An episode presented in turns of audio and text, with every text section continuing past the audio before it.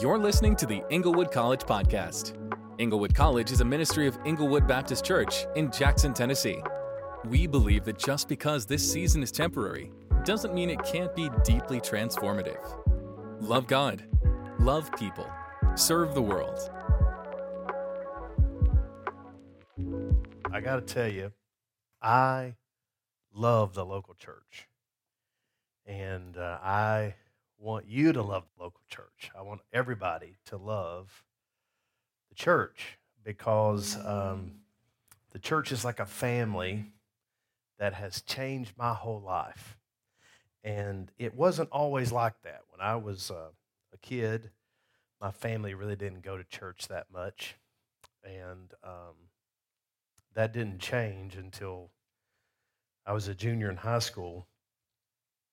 And from that point forward, it's like everything about my life is different once I discovered this family that I didn't even know that I had. And uh, it reminds me about two men that I read about once. One's name was Gary, and the other was Steve. And uh, for about 25 years, they were the best of friends. Uh, Steve was there when Gary's father died, and Gary was the best man in Steve's wedding. And they were really inseparable friends. And um, Gary was contacted one day by a caseworker to talk to him about what he thought was an adoption process that he was in for a child. And it turns out she wanted to talk to him about his adoption. He didn't even know that he had been adopted. And after a series of questions, he learned that he was the biological son of Benjamin and Marjorie Clark.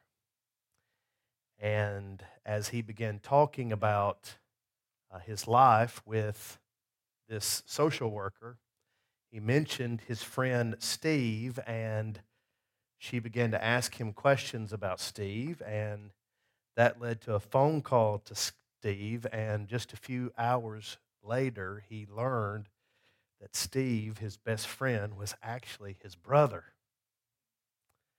And it changed everything. As good as their relationship was, changed everything about their relationship. And you know, that's really to me how the church is because we're not saved by the church. Uh, you can have a relationship with God outside of the church. But the church is like a family that we don't even realize that we have that can change everything about our relationship with God. And the Bible uses this image as it talks to us about the church. And that's what I want to talk about tonight. It's just why we need the church. In Ephesians chapter 1, verse 5, it says that God predestined us to adoption as sons through Jesus Christ to himself according to the kind intention of his will. And what that means is the moment we are saved, we're adopted into the family of God. And this family that we become part of exists for the glory of God and for the good of everybody who's part of that family. And those two ideas aren't mutually exclusive, they don't contradict one another. We glorify God more when we're together than we can when we're apart, and we benefit from our relationship with others that in such a way that it enhances our relationship with God. Jesus affirmed that the church was like a family when he said in Mark chapter 3, verse 32 and following, uh, he said, Behold, or someone came to him and asked, Behold, your mother and your brothers are outside looking for you. And Jesus answered the man and said, Who are my mother and my brothers? And looking around at those who were sitting around him, he said, Behold, my mother and my brothers. For whoever does the will of God is my brother and sister and mother. You know, even imagine that. I mean, God Himself talks about His people together as a family. And again, I, I, I don't want to be confused to be saying something that I'm not. We're not saved by the church. We can be born again outside of the church. We have a relationship with God individually that uh, is not contingent upon our relationship with the church. And yet, the church is God's family. And so it enhances our relationship with God in a way that we would never want to neglect the church. And so here in Hebrews chapter 10, in verses 22 and following, uh, it talks about prioritizing the local church. And of all the times in my life when it was difficult to prioritize the church, my college years were the toughest. And I understand what that's like. And so, what I'd like to do is give you three reasons why the local church ought to be important to all of us as we follow Christ together. And the first reason here in verse uh, 23 of Hebrews chapter 10 is that Jesus died to make corporate worship possible. We should love the church because Jesus died so that we could worship corporately as the people of God. Let me show you that. Verse 23, he says, Let us hold fast the confession of our hope without wavering, for he who promised is faithful. At the risk of being a little technical here, I, I want to kind of build for you the argument that the writer of Hebrews is making and show how that's relevant to our, our corporate gathering as the church. He says, Let us hold fast this confession. He's talking about the perseverance or endurance of a Christian man or woman. And he's doing that in the context that began back in verse 19, where he teaches us that it's through Jesus that we have access to the presence of God. Jesus is our mediator, he's our advocate that makes it possible for us to worship God. In fact, if you look in verse 19, he says that uh, we have confidence to enter the holy place by the blood of Jesus. And when he talks about the holy place, that's an image back to the Old Testament. Uh, in the tabernacle and in the uh, temple, uh, there was a place called the Holy of Holies where God's presence would literally dwell among the people. And he's saying that through the blood of Jesus, the veil has been torn, and we can boldly enter into the presence of God. We can worship Him. It's because of Jesus that we individually get to do that. And in verse 23, he says, Therefore, we're to hold fast this confession of our hope. And when he talks about our hope, he's not referring to wishful uncertainty, but he's instead talking about confidence. He's saying, This is a hope you can build your life on.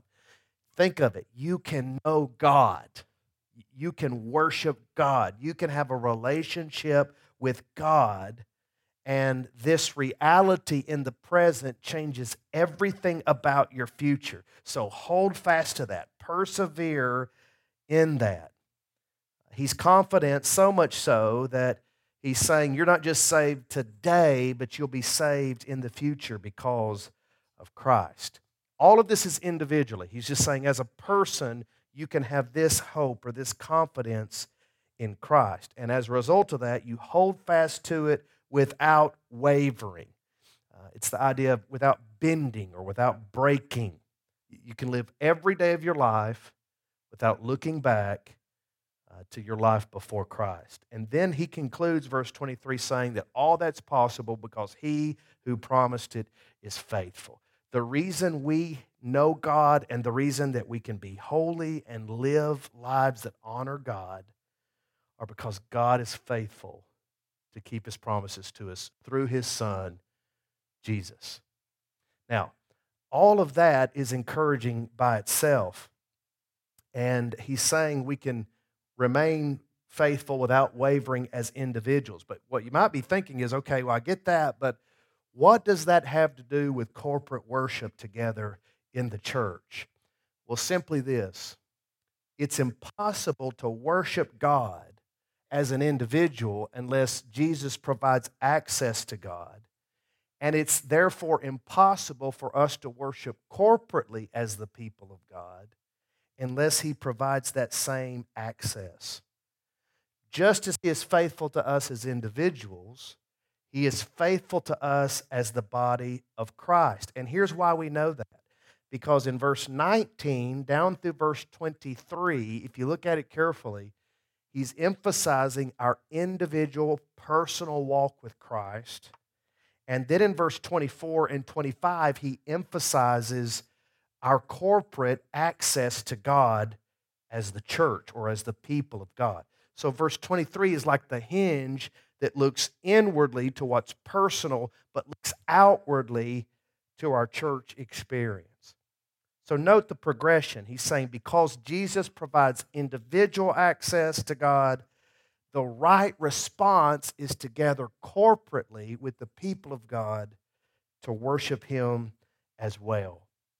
It's impossible to enjoy God's manifest presence in your life apart from both private and public worship. So, what we're not saying is that the only way to worship God is in the church, because the reality is, if the only time you worship God is on Sunday, that worship's going to be lacking.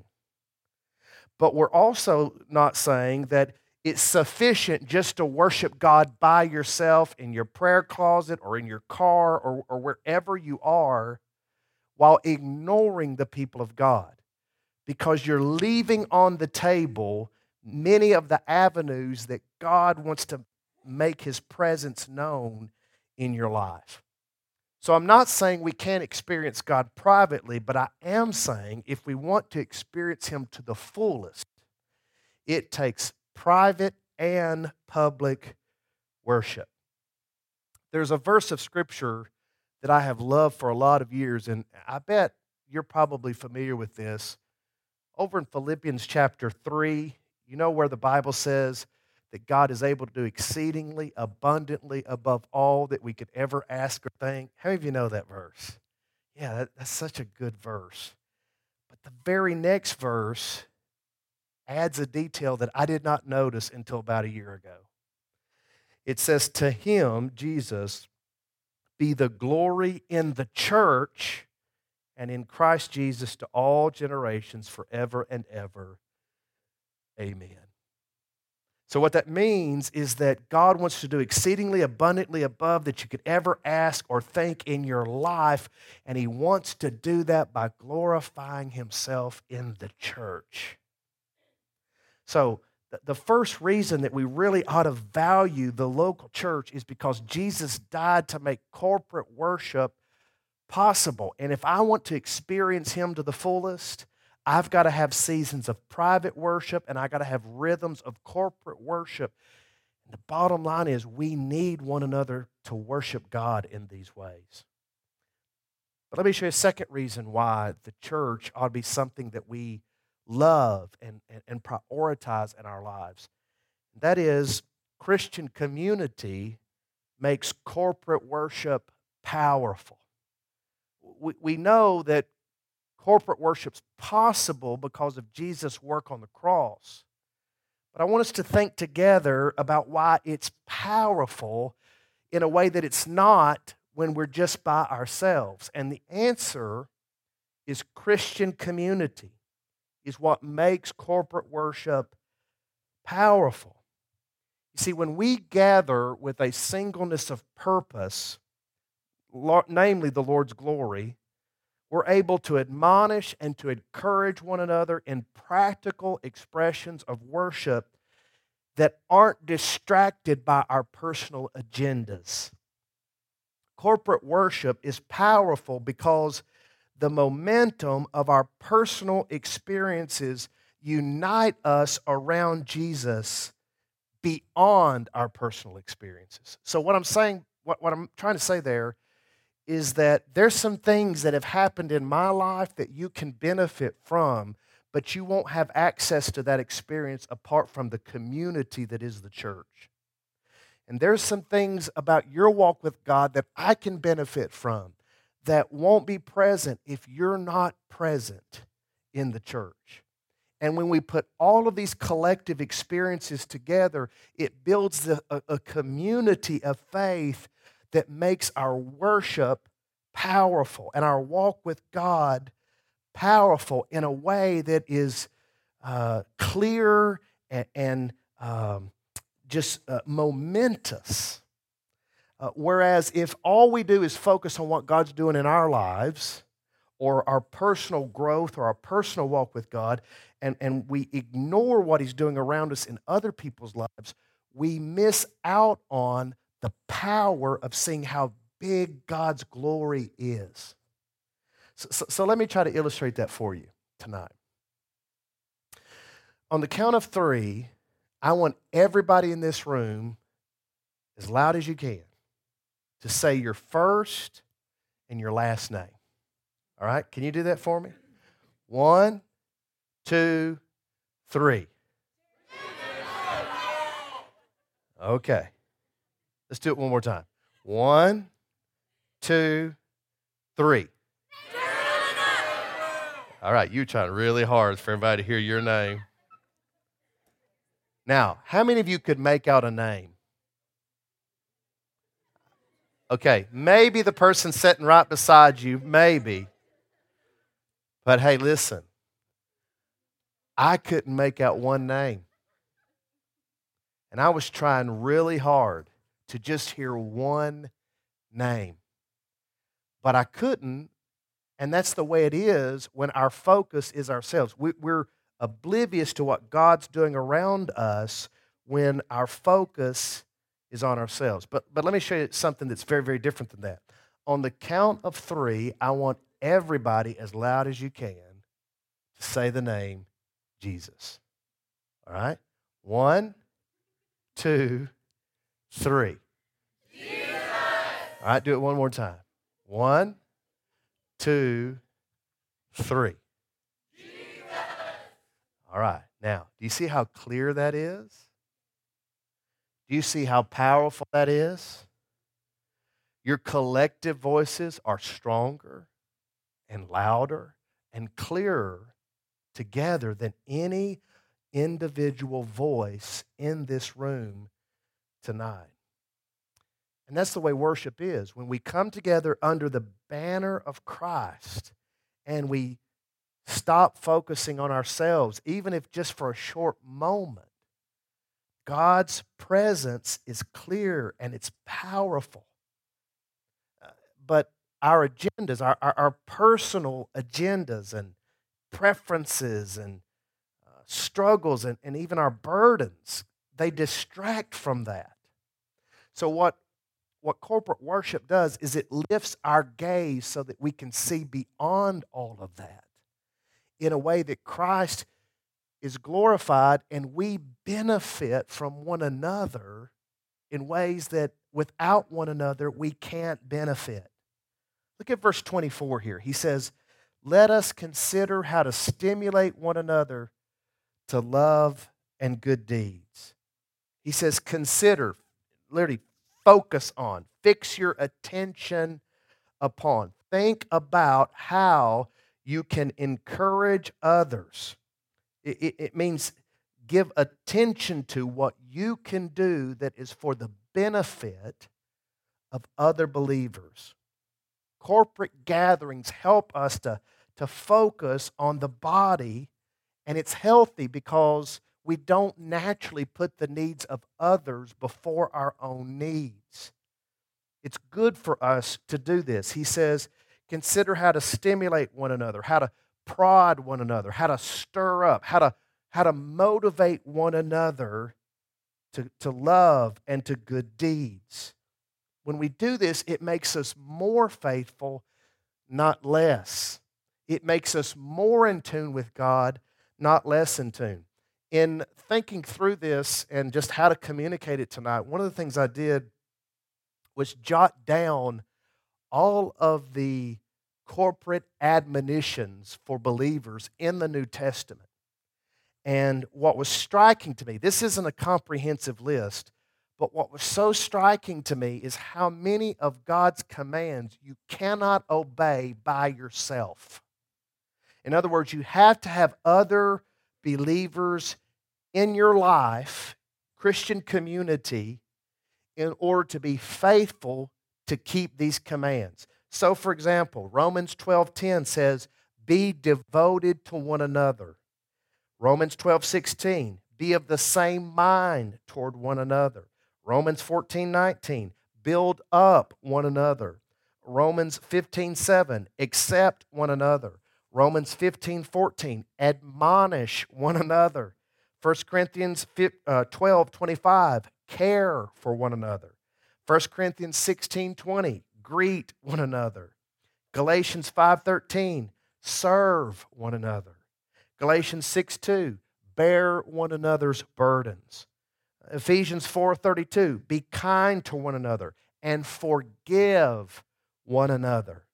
1 Thessalonians 5:11, encourage one another. James 5:16, pray for one another. 1 John 1 7, fellowship with one another. On and on and on it goes. I, I'm just scratching the surface there. But you can't obey any of those commands apart from Christian community that we find in the local church. And you know, as a pastor, I hear all kinds of reasons why people don't prioritize the church. And if, if I'm honest, sometimes some of them kind of resonate with me. And I get it. People will tell horrible stories about maybe something bad that happened in the church, or maybe someone did something to them in the church and they just can't get over it. Maybe somebody said something that was offensive, and or, or just whatever it is. And and you're and, and what we're really saying is, man, it's just really hard to forgive and to move on. And I get that because I've experienced that too. But what God is saying to us is that the reason corporate worship is powerful is because it forces us to forgive and to move on. You, you can't learn to forgive if you never have to forgive. And it's the irony of the local church. What you say, well, bad things happen in church. Yeah, they do. Because churches are full of sinners.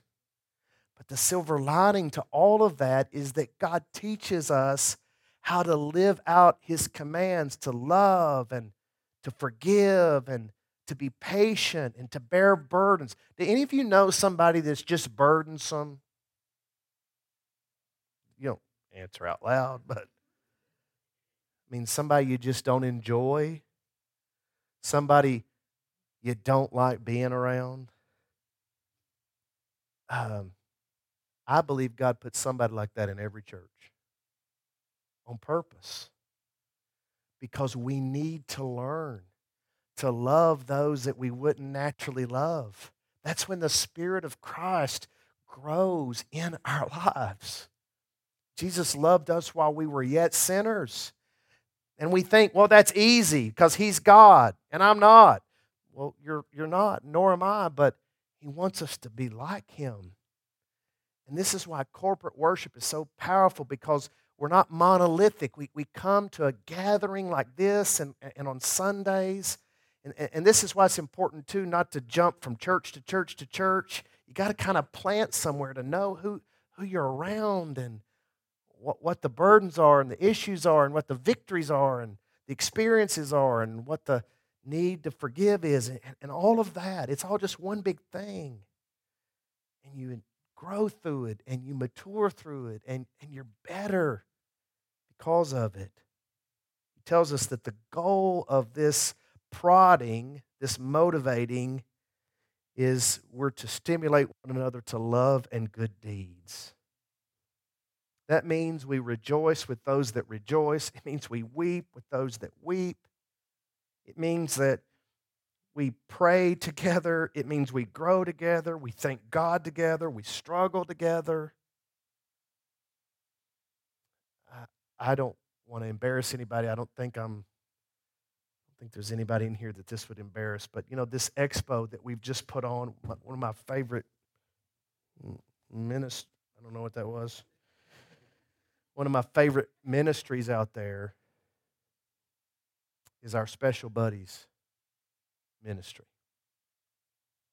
It's one of the reasons I wanted to come here because when I was touring our church, um, was walking down the hall and they showed me the special buddies room. And I thought to myself, if this church will love special buddies, this church will love anybody. That's the kind of church I want to be part of. Um, but maybe you met one of my friends out there who's one of our special buddies. And he walked up to me tonight and he was so proud of the table out there that he helped to decorate. And what he wanted me to see was, Pastor, your picture's on our table. There was a picture that I had forgotten we even took where I visited their room. And there I was with him and some of the special buddies.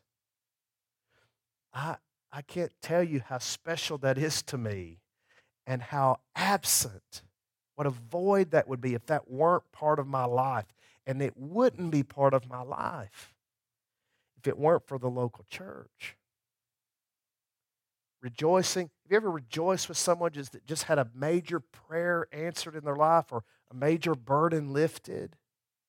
Or have you ever wept with somebody that was really, really hurting, going through a deep valley? Uh, some of you know uh, our family story. My son, who's now 15, when he was three years old, he had leukemia for three years, from age three to age six. And we walked through that valley, and it was horrible. It was the worst time of my life. And I can't even imagine how we would have survived it if it weren't for the body of Christ weeping with us as we wept. That's why you need the church. It's not because of any of the exterior things that we see or any of the preferences that we prize. It's because God just gives us, drops little gifts in our lives through His body. And that's when our worship is powerful and it stimulates us to love better. We're not naturally loving people, but He helps us be more loving. It also stimulates us to good deeds, he says in verse 24. Good deeds that flow out of biblical worship. You find yourself serving in ways that you would never serve. Some of you looked at ministries out there tonight and you're going, you know, I would never even have thought of this. And maybe a month from now, some of you are going to be serving in some of those ministries and you're going to look around and go, if it weren't for the church, I would have never got involved in this. But it stirred you to good deeds. This is why corporate worship is powerful. Christian community makes corporate worship powerful. Well, there's one more thing I want to say about why we should prioritize the church. Jesus died to make corporate worship possible. Christian community makes corporate worship powerful. But then let me also say, verse 25, Christ's coming makes corporate worship priority. Look at verse 25. He says, Not forsaking our own assembling together, as is the habit of some, but encouraging one another, and all the more as you see the day drawing near. He says, Don't forsake or abandon the assembling of yourself together. That word assembling, interestingly enough, is the same word that's used in the New Testament when the Bible speaks of the rapture of the church over in Second Thessalonians chapter 2 verse 1 Paul says now we request you brethren with regard to the coming of our Lord Jesus Christ and our gathering together our assembling together in him so when he describes the coming of the Lord and our assembling together in God's presence he uses the same language to describe the assembly of the local church every time it gathers and his point is can you imagine how powerful it's going to be? Can you imagine how joyful it's going to be when we meet the Lord? Because that is what church ought to be like. And I know it's not always like that, but it ought to be like that. And when it's not like that, we ought to ask God why it isn't. And we ought to start in our own hearts. And we ought to admonish and encourage one another about the privilege and priority of gathering together.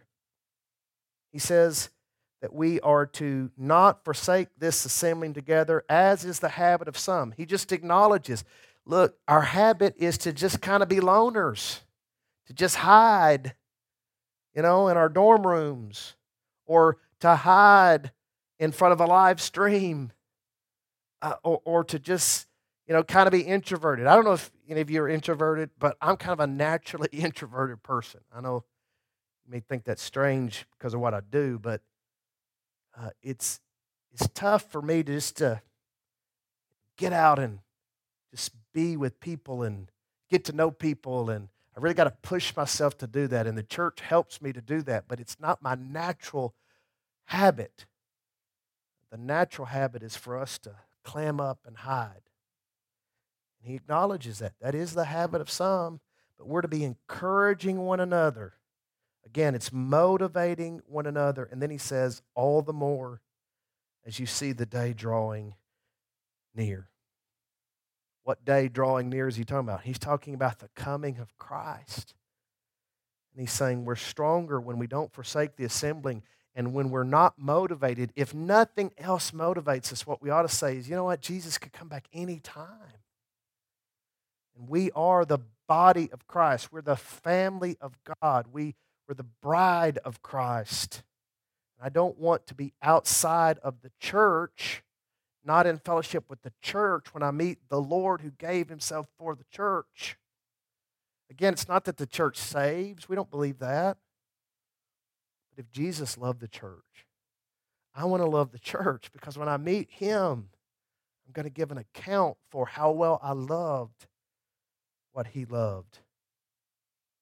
The future accountability of meeting Jesus, in other words, demands our accountability right now in the present. You won't be ready to meet the Lord if you don't walk in fellowship with the Lord's people because of all those reasons we said corporate worship is powerful. You know, it's something else you learn in closing. I just say, you, you just realize how big God's family is when you're part of the church. Remember Gary and Steve that I told you about? The two friends that were brothers.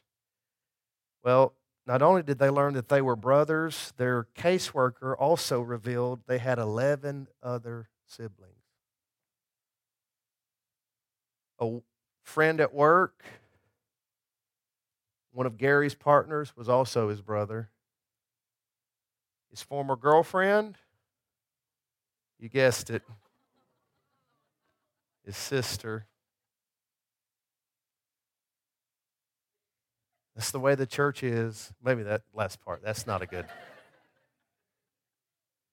I'm just saying, what you realize in the church is that God's family is bigger than you realize it is. His kingdom, His work, it's bigger than any one of us. But that doesn't exclude any of us. So I love the church. And I want you to love the church. And I want to tell you that we, the church here at Englewood, we, we want to love you well uh, if you want to be part of what God's doing here.